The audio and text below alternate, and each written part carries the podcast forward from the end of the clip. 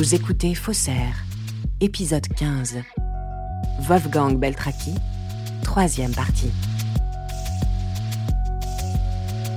Malgré les précautions prises, en 1998, Wolfgang et Hélène Beltraki passent à deux doigts de se faire démasquer. Un collectionneur a des doutes sur l'authenticité d'une toile et la police allemande ouvre une enquête. Wolfgang Beltraki a quitté l'Allemagne quand il a entendu que la police le recherchait. Les Beltraki vendent subitement leur maison et prennent la route à bord d'un camping-car. Pour René Allonge, le commissaire allemand responsable de l'enquête, il n'y a pas de doute. Wolfgang a voulu fuir le pays. Quand nous avons voulu l'interroger, il a sans doute pris la fuite en France. René Allonge, commissaire de police. Même si sa version est bien différente. Moi, je suis convaincu qu'il a senti qu'on était sur sa piste. Mais nous n'avons pas pu le trouver en France.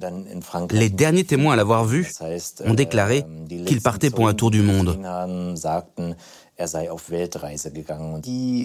Il a beaucoup voyagé et a finalement trouvé ce petit coin de paradis dans le sud de la France, à Metz. Tobias Tim, auteur du livre L'affaire Beltraki. Où beaucoup d'artistes ont vécu, beaucoup qu'il admire ou qu'il a faussé. Il a trouvé un magnifique domaine qu'il a acheté avec ses économies, tiré des faux tableaux. C'est ici, à Metz, une petite ville de l'Hérault, que Wolfgang, Hélène et leurs deux enfants posent finalement leurs valises. Ils se font oublier de la police allemande qui finit par clore son enquête. En 1999, le couple Beltraki achète cette vieille maison de maître et la fait retaper. Dans la région, on se pose des questions sur leur fortune. Comment les Beltraki gagnent-ils autant d'argent? Il parlait surtout d'une grande maison, d'une grande bâtisse qu'il avait aménagée, qu'il avait revendue à un très bon prix. Béatrice Bray, ancienne voisine du couple Beltraki. Les gens pensaient qu'ils avaient de l'argent et puis que c'était des rentiers, quoi, voilà, tout simplement. Enfermé à double tour dans son atelier du domaine des Rivettes, Wolfgang Beltraki continue en fait à peindre dans le plus grand secret. En 2000, le marché de l'art est en plein boom. À Cologne, Berlin, Genève, Paris et Londres, les fausses toiles de Beltraki se vendent comme des petits pains.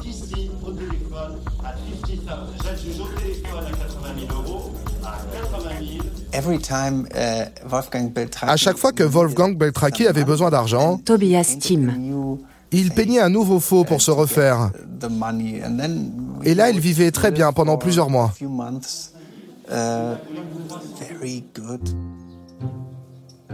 Pendant les années 2000, Wolfgang Beltraki peint tranquillement ses faux tableaux depuis le sud de la France.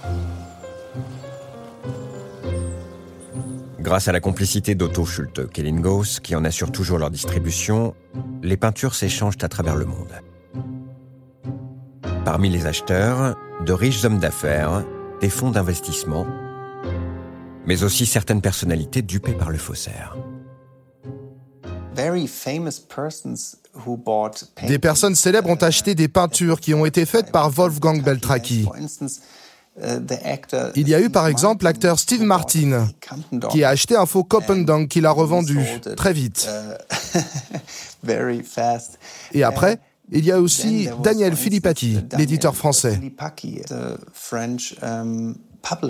J'ai téléphoné à Daniel Filippaki à l'époque de, de, mon enquête en 2013. Philippe Broussard, rédacteur adjoint de la rédaction du Monde. Pour lui demander un peu euh, quel était son sentiment. Et sa première réaction assez étonnante et très beau joueur, j'allais dire, euh, a été de me dire Mais ce type-là est un génie, il a fait un tableau, euh, je peux vous assurer, euh, qui était euh, très beau, une belle réussite.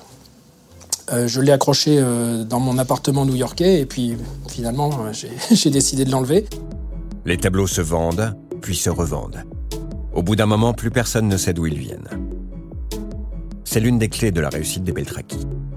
Le couple a compris l'opacité du marché de l'art, les transactions discrètes par peur du fisc. Le marché de l'art est pour certaines personnes une sorte de machine à laver l'argent sale, une machine à blanchir l'argent. Et donc les gens ne posent pas de questions, ils ne rédigent pas de contrat. On fait juste le business en se serrant la main. C'est un méli-mélo qui profite à tout le monde et surtout à l'évasion fiscale. L'activité du faussaire est maintenant très lucrative. Avec la vente d'un ou deux tableaux par an, Wolfgang Beltraki vit maintenant dans le luxe. En 2005, il s'offre une seconde résidence de 450 mètres carrés à Fribourg. Uh, Ils ont acheté une maison à Fribourg, une très belle maison, uh, sur une colline, avec vue sur toute la ville, uh, dans un des quartiers les plus chers. Um, Ils ont tout fait reconstruire pour des centaines de milliers d'euros. Ils ont fait construire par exemple une magnifique piscine. Wolfgang Beltraki a désormais un train de vie bien éloigné de ses premiers idéaux hippies. Je crois pas que les hippies boivent de très bons vins et du champagne. Béatrice Bray. Enfin, c'est pas dans leur culture, non. Ils avaient une très belle vie. Sous des apparences de baba cool, c'est, on voit que c'est des baba cool de luxe, quoi, voilà. Hmm. Le couple passe même par la case chirurgie esthétique et s'offre plusieurs liftings. Wolfgang Beltraki n'a pas faussé que des peintures. Il a aussi faussé son visage. Il a fait un lifting. Il en a même parlé à un magazine allemand.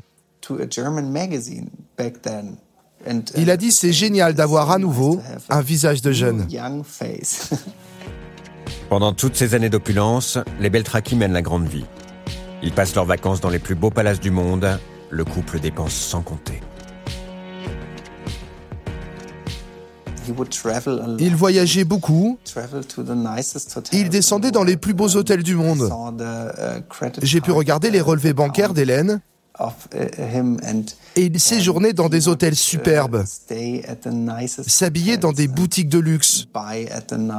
Il ne comptait pas leur argent.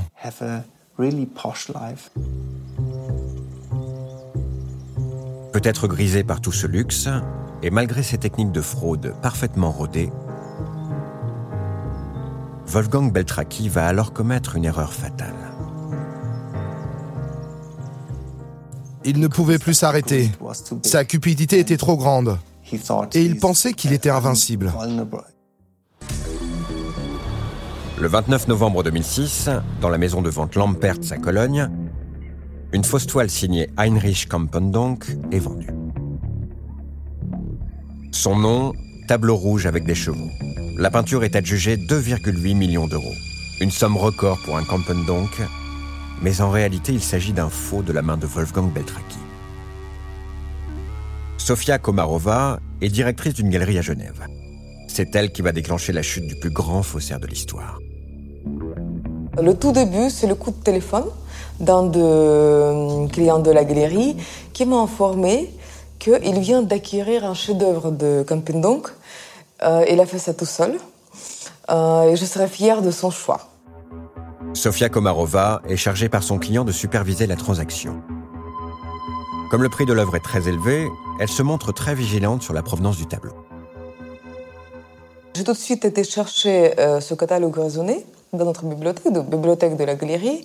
Puis j'ai vu que d'habitude nous avons beaucoup d'informations très complètes. Là, on n'avait que la mention qu'il y avait un certain visage avec les cheveux rouges, justement, produit en 1914, sans dimension, sans photo, sans rien. Méfiante, elle remarque l'étiquette au dos du tableau. Elle veut en savoir plus sur cette mystérieuse collection. Alors elle fait appel à Ralph Jensch, le seul expert au monde d'Alfred Fleckheim. Lui aussi est alerté par ce portrait apposé sur le cadre du tableau.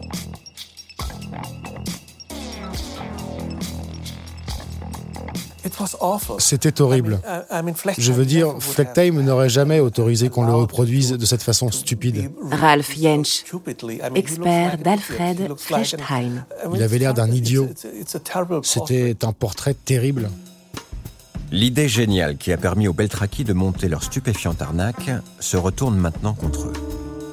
Cette étiquette rend tout le monde méfiant. Sofia Komarova fait livrer le tableau à Londres dans le laboratoire de Nicolas Istou. Quand il se penche sur la toile, il n'imagine pas l'ampleur du réseau qu'il va aider à démanteler. C'était une autre journée de routine, si vous voulez. Docteur Nicolas Estau, directeur de recherche. Le tableau est arrivé avec certaines questions auxquelles il fallait que je réponde. Il n'y avait rien de particulier à signaler. Tout d'abord, il analyse l'étiquette. Les résultats tombent vite. La colle utilisée est trop récente, elle ne correspond pas à la date du tableau. Et surtout, la présence de traces de café dans le papier est très suspecte. Tout semble indiquer qu'on a voulu vieillir artificiellement l'étiquette. Puis Nicolas Histo fait ses premiers prélèvements sur la peinture. Rapidement, il n'a plus aucun doute. Ce tableau est un faux.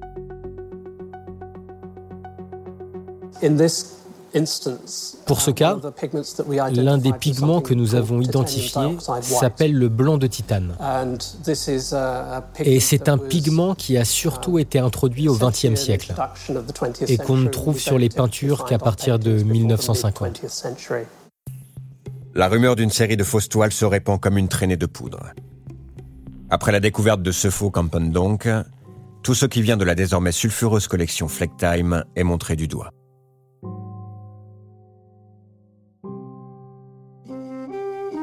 Vous venez d'écouter un épisode de Faussaire. Si vous avez aimé ce podcast, vous pouvez vous abonner sur votre plateforme de podcast préférée et suivre Initial Studio sur les réseaux sociaux.